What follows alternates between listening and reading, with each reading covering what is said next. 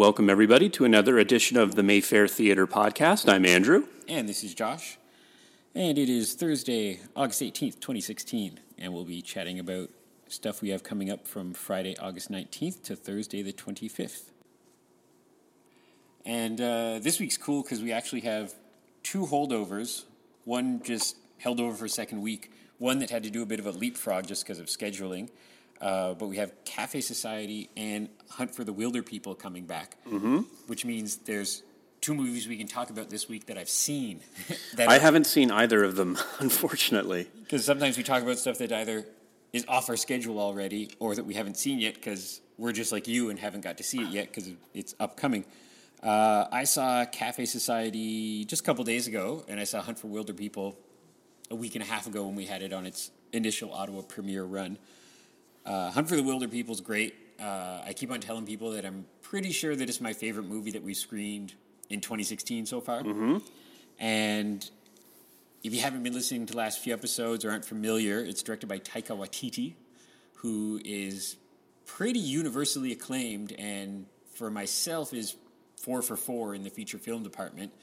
And he his next big gig is he's jumping into the Marvel universe and doing a Thor movie, mm-hmm. which I'm very interested to see how that looks because uh, he has such a distinct style to be, jump into the kind of one of those franchise worlds where he might not have director's cut and he's working with different screenwriters and all that kind of stuff. But mm-hmm. uh, Hunt for Wilder People is, I think, kind of a throwback. It seemed to me very much like kind of a 1980s kids movie where yeah. there's some sad stuff and some scary stuff and some swearing, but it's still only rated PG. And I thought it was funny the first night we screened it was actually a Friday night at nine, and a lot of parents brought kids. Like there, mm-hmm. there was a, a, good handful of like twelve year olds. Yeah, every, every, screening, like it's been you know a lot of families. And it's a movie that uh, I haven't been here for every night, but a couple nights working and then once in attendance to just watch. It's garnered a round of applause at the end of every time. And that's so rare nowadays. Even if someone loves the movie, they kind of just sit on their hands yeah. and go, "Oh, that was a good movie." Yeah.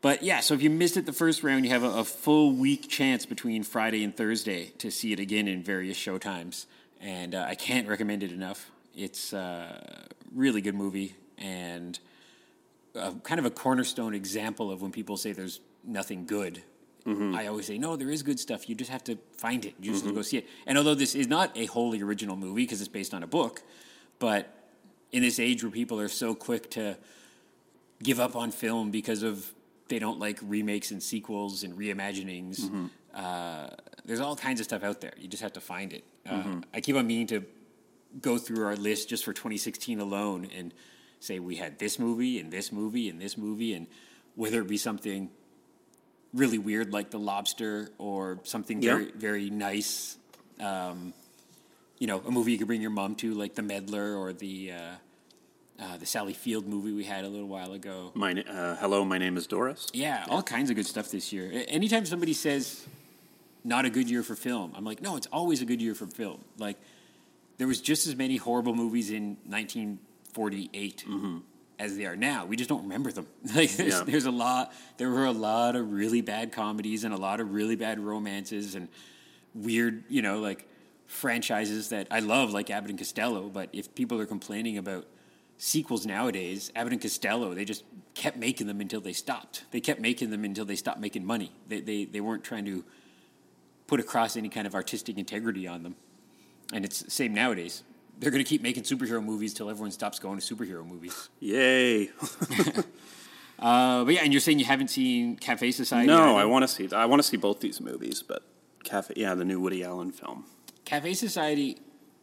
I thought it was really funny because I realized that at my age now, I get the same um, nostalgic kick from a Woody Allen movie that I do from The Force Awakens, because although they're very different movies, it's like Woody Allen has the same opening title cards in all his films, and Star Wars opens with the same Star yeah. Wars thing.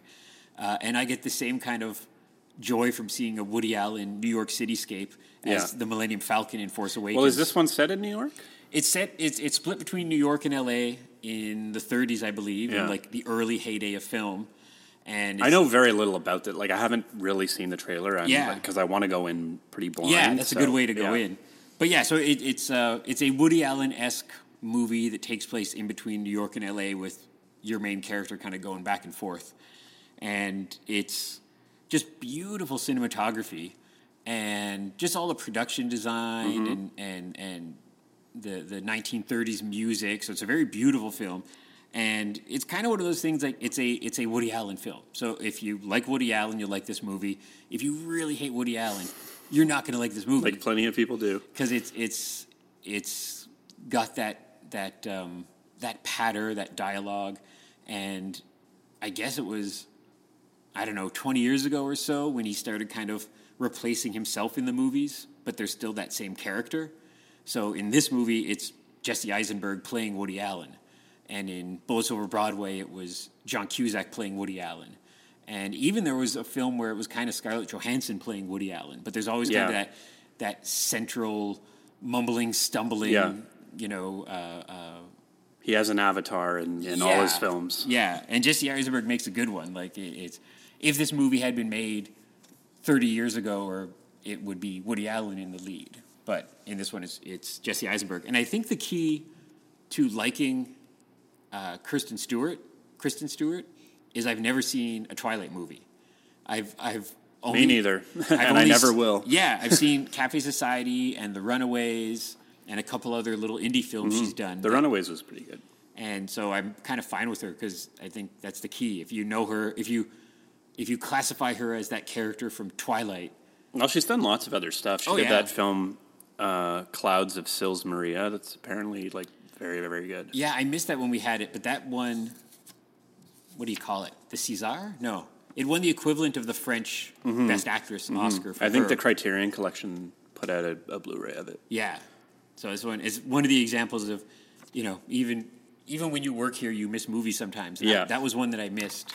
Um, but I, I like her kind of for the same reason as some of the other. Like she made, I'm sure she made a lot of money off the Twilight sequels, and kind of like Daniel Radcliffe with Harry Potter. And now that they are doing little independent film when they don't really have to. I'm sure she could get bigger roles in Mm-hmm. kind of mainstream Hollywood stuff. And any actor working in a Woody Allen movie, like there's no budget. Like I don't know what the budget of Cafe Society was, but I wouldn't be surprised if it was like five million dollars or something like Yeah, that. yeah, So- they're usually pretty small. and then they make. I, I looked it up, and it has made seven million dollars in North America and seven million dollars in France, Mm-hmm. and a couple bucks in all these other countries. And so, Amazon Studios is happy. They're like, "Yep, we made our money back," and uh, and then it'll, you know, it's interesting that film studios are now places like Amazon. Like like the first Yeah. the first logo that comes up when you watch Cafe Society is Amazon. Well, he's, I think he's doing a TV series for them. like Yeah. a web series, which I think is Miley Cyrus. Soon. Yeah.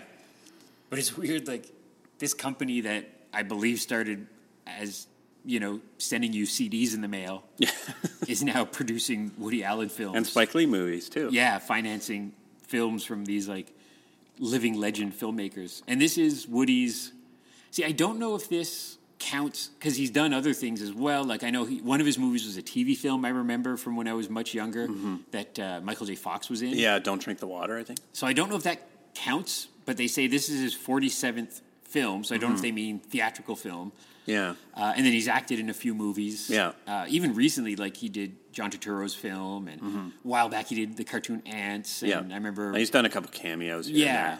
And Um, and uh, Greta Gerwig's movie that was all about her being a Woody Allen fan. He had a little role in that too. there. I don't think that was Gre- Greta Gerwig. I think that was was somebody else. I'm mixing her up with another indie film yeah. darling. yeah, I think it was like a French actress. But yeah, you're right. Yeah, you did mix that up. I, I think it's because I, I see Greta as this like modern female incarnation of a young Woody Allen. Yeah. Like her, her films just they're New York and she's like this kind of love triangle in the middle kind of character. Yeah. Very Woody Allen esque, I always find. But uh, but yeah, so this is his 47th film and he's 80 years old. So he'll probably make 50. He'll Yeah, prob- probably probably fifty more. He, he, he seems to be making making uh, one a year at this pace, and I think he's already got his next one in in production again. Uh, but yeah, so uh, a second chance this upcoming week to see both Woody Allen's latest and Hunt for the Wilder People, which is a really great film. Uh, and then we have three Ottawa premieres of very different films. Uh, starting Friday night at nine, and then encoring on Sunday at eight forty-five, we have Man vs. Snake. It has a big subtitle too: "The Long and Twisted Tale of Nibbler." And this is a video game documentary. Uh, did you see King King of Kong? Yeah, yeah. I loved it. King of Kong is This sort of looks like a sequel in a way. I don't think it really is. Well, it isn't, but No. there's a couple of um, players from King Yeah. of Kong that are in this one, so it seems like a continuation. Yeah, like it's none of the same filmmakers, Mm-hmm. but although they're real people, if you call them characters for the Yeah, for the, the, the referee guy is Yeah. is is in this. Yeah, yeah the referee guy and the guy who is essentially the villain in King of Kong shows up. I don't know how long he's The in mullet this. yeah, the hot mu- sauce guy. mullet hot sauce guy. Yeah. Uh, yeah, King of Kong. I'm someone who I like video games. I don't play many just because of time constraints. Uh, but I grew up in a world of video games. When I was growing up, it was all kind of the home video, the, the home video game boom of Nintendos and Segas and all that stuff. But this film, akin to King of Kong, because it's about a guy kind of striving for geek gold yeah. and in his youth, I think when he was like 14 or something, he got a billion points on this somewhat obscure video game called Nibbler that I didn't really remember until I saw it in the, the, the trailer. And I was like, oh, I, I can kind of remember that in arcades. It's kind of um, basically like a, I, I think it's like a Pac Man esque or like a, uh, what's the game? Um, centipede esque game of just kind of you're collecting points, you're collecting things. And so this guy got the high score, the world record score when he was a kid, and now it's like 20 years later, 30 years later, and he's trying to regain his his title. And and again, I haven't seen the movie. I'm coming to see it Friday night, mm-hmm. but it's it's just one of those things where documentaries. A lot of times, the filmmakers will get cornered or questioned and be like, "Is this real?" Is it? And they're like, "No, I swear this is real. Like all these mm-hmm. characters are real. We we didn't skew the conflict." Yeah, because I think with the Christopher Guest movies, people are starting to suspect these other real documentaries might be staged. Yeah. because they're so outrageous. Because I think there was a contingent back in the day when something like Spinal Tap came out. Mm-hmm. A lot of people thought it was real. Yeah, and that they, they were real. There's probably people to this day who think that Spinal Tap was a real band. Yeah, and then they feel like a betrayal when they Yeah. find out, or like bands that kind of blur the line, like Tenacious D. Yeah. where they're like they're comedians, kind of playing role a role, but they still are a band and they still perform concerts and record albums, but they're kind of doing it in character. So yeah, so when a movie about a bunch of video game players comes out and the characters are are so eccentric and, and so eccentric and so out there, Yeah, a lot of times you think, oh, this is like a, a, a, a mockumentary. But, Yeah. But no, it's real. and this one looks cool. It has kind of, for the flashback scenes, it has animation put in, some really nice old school 2D animation. And yeah, I, I find that a, a video game movie is just as thrilling as like a sports movie. Yeah. Like, like if you're, because it's yeah competition, yeah. fierce competition. if you're watching Hoosiers or Ecstasy of Order, the Tetris film, Mm-hmm. I feel the same at the end when there's like 10 seconds to go and it's a tie game. And it, it's made this interesting little subgenre because King of Kong's the most famous, but I just mentioned Ecstasy of Order, and we've played a couple other documentaries. One was just called Video Game the Movie. Uh, There's one called The Lost Arcade or something that's coming out. yeah, I think we're getting that, maybe. Yeah. It's, um, Isn't it like a Hong Kong arcade or? Yeah, I, I forget if it's like in like a Chinatown in New York or if it's in Hong Kong. Mm-hmm. But yeah, a friend of mine told me about it, and we looked it up, and I think so. Don't quote me on it yet, but we're hoping it's circling, and it's kind of about a, I think like a I, yeah, I think it's Chinatown in, in New York City. Yeah. yeah, and it's like one of the. It looks like a, you know, after hours back alley kind of place that you would see in a movie, and and because yeah, like when I was a kid on Bank Street, there was a few arcades, and there was one arcade that I remember going into when I was in like grade nine, and even as a kid, just having a sense of like, yeah, I shouldn't be here. Like there was people smoking and you know near do well looking grown ups hanging around and all this, and so that was kind of when home video games came in because I think parents could be like, oh yeah, you'll just stay home in the basement, yeah, do that instead of going to hang out in weird arcades. Yeah. And now we have our friend's house at Target across the street, and so that kind of geek nostalgia is making a bit of a comeback. But there's still like when I was a kid, there would be an arcade game in every 7-Eleven, Max Yeah. Milk, uh, Like even, those flat ones, like Pac Man. yeah, and even like when you like, they don't exist now, but like in a, you know, in Zellers or like in a Walmart, Yeah. there would be an arcade game or two, um, where there would be like gumball machines, which I don't even know if those are around very much anymore. But um, yeah, it's really kind of a, like I wish I wish we had room to put one in here. Yeah. but it just you. If we put it in, you would have to kind of like turn it off before every movie. Yeah. So if somebody was in the midst of some like high score run, it uh, we'd have to be like, nope, sorry, we got to turn it off because the sound's too horrible. Yeah, that wouldn't work. So it works that we have our friends across the street at House of Targ to uh, fill that void. Uh, yeah, so that's one. Are these all? Yeah, so that, that's the Ottawa premiere this Friday, Man versus Yeah, Snake. there's three this week. three, and they're all very different, which is cool.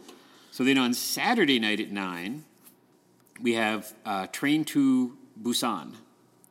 Uh, this is a Ottawa premiere of a South Korean zombie film that very recently was at Fantasia. Like this was only at Fantasia like a month ago or whatever Fantasia was, and this is what would you say? This like an epic, epic train zombie Zombies film? on a train kind of thing. Yeah, so it's a little bit like yeah, it's a bullet bullet train ride to Busan. A little bit like Snowpiercer, except instead Yeah. of, instead of fighting each other, instead of the instead of the, the, the classes fighting each other, it's it's uh, a family on a train and some zombies get on it, and widely acclaimed. Uh, uh, like Fantasia loved it. I forget what it got, but it got.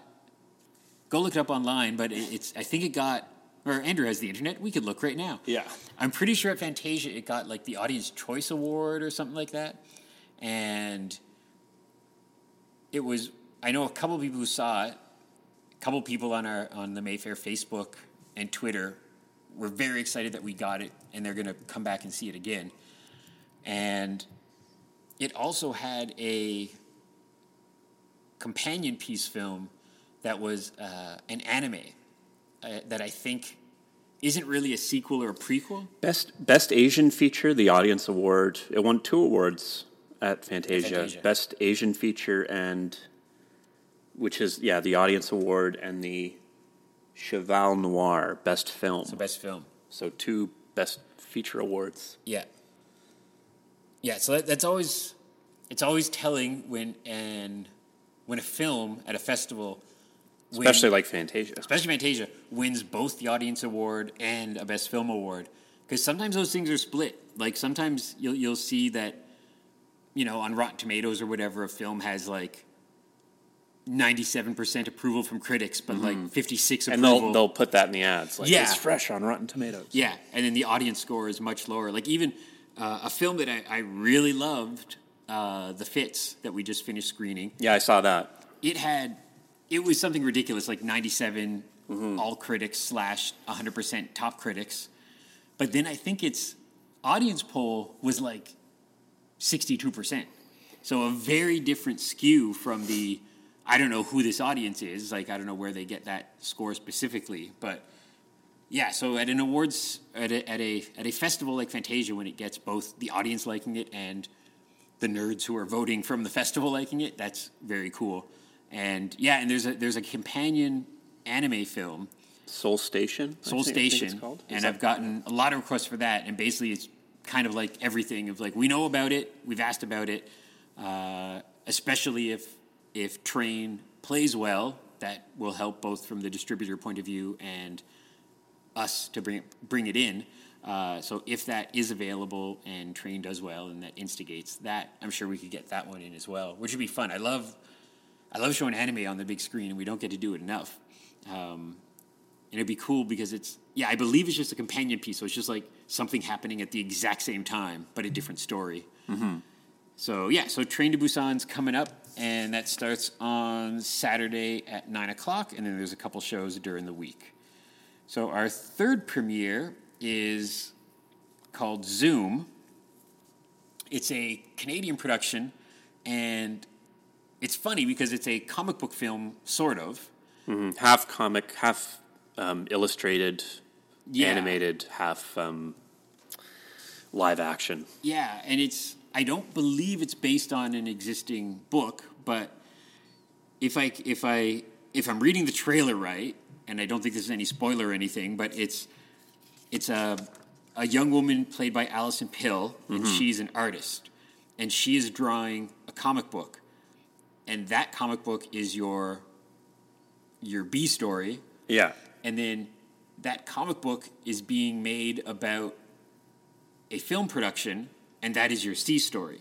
So you're seeing like three parallel worlds all at the same time okay. that are tied into this comic book.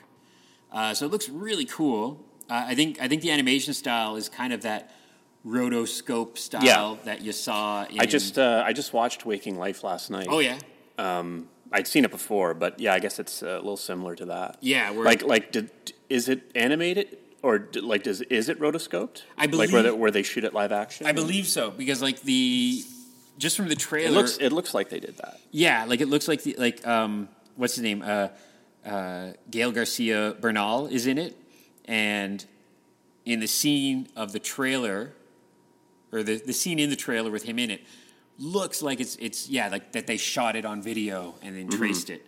And then the scenes with Alison Pill are live action and then um who else is in it? Don McKellar's in it. Mm-hmm. And and uh, Jason Bateman's in it. Jason Priestley. Or Jason Priestley, Not sorry. Jason Not Jason Bateman, sorry. Wrong Jason. Jason Priestley, which is interesting because, I mean, he he boomed when I was a kid, and 90210 was all the rage, and he's still around, but he directs more. Like I think he's in the world of like directing television and music videos. Well, I and think he's on a series. Oh, is he now? Yeah. Yeah. Because I think, if I remember correctly, he did like, um, like some Barenaked Ladies stuff, some real like Canadian content stuff like that. But he doesn't act very often, and so it's, it's kind of funny seeing him. I can't even think of the last time I saw him act in something. Um, but yeah, so it's it's a weird. I guess meta would be the right word of uh, a crossover of um, a comic book type movie in an indie indie form script kind of thing. And uh, but yeah, I'm really looking forward to that. That one is being presented by our friends at the comic book shop, who we always try to get to jump aboard of comic book themed films. And yeah, not just comic book themed films that are, you know, the Avengers, but just stuff.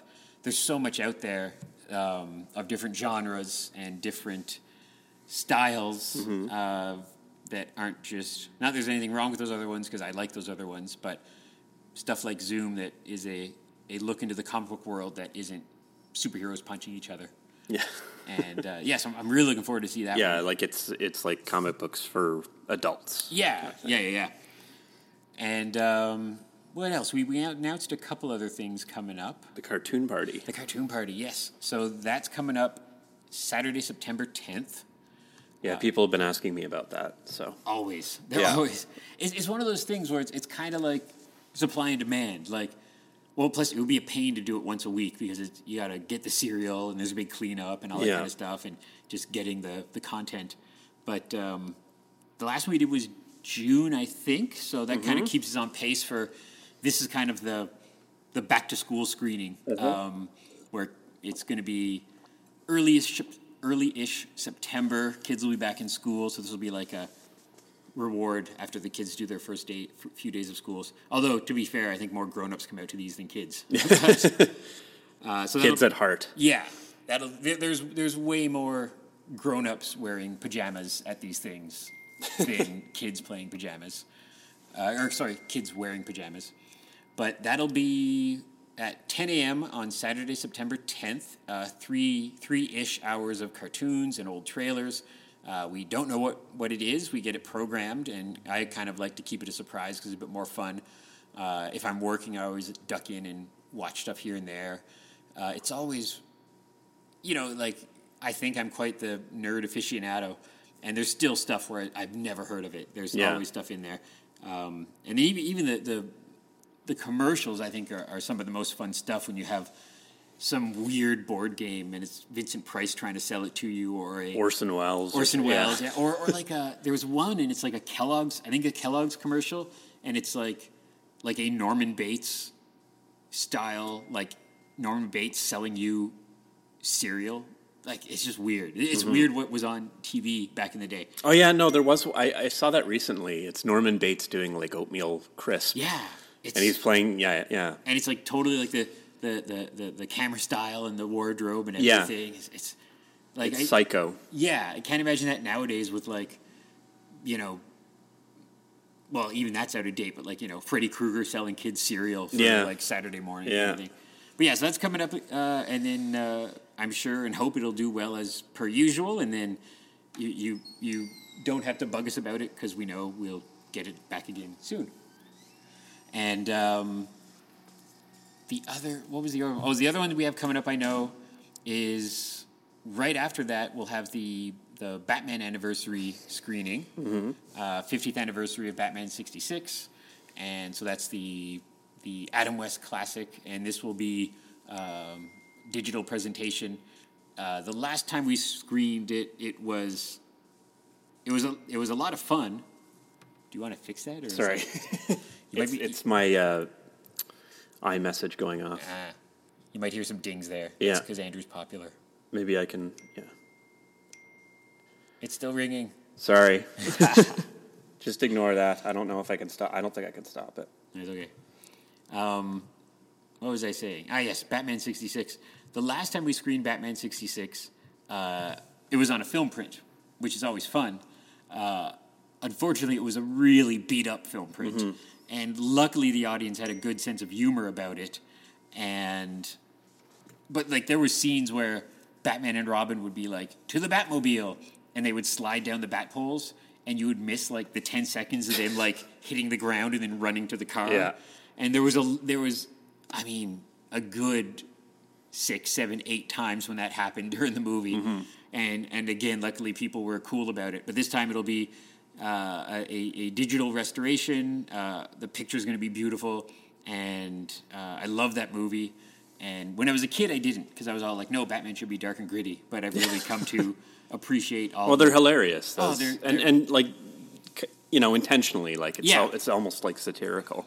And and I always get mad when people are like, get mad at it. I'm like, oh yeah, God forbid we have comic book content that that is kid friendly. You know, Yeah. like God forbid that that a kid can watch a Superman cartoon or watch a Batman show because nowadays they're also dark and R rated and everything. Yeah, yeah. But uh, yeah, my my wife uh, Gwen, she Adam West is her favorite Batman. She she's like she she stands by that, and and uh, my heart belongs to Michael Keaton. But I really love the Adam West stuff. It's just so funny. Poor Val Kilmer. Val Kilmer.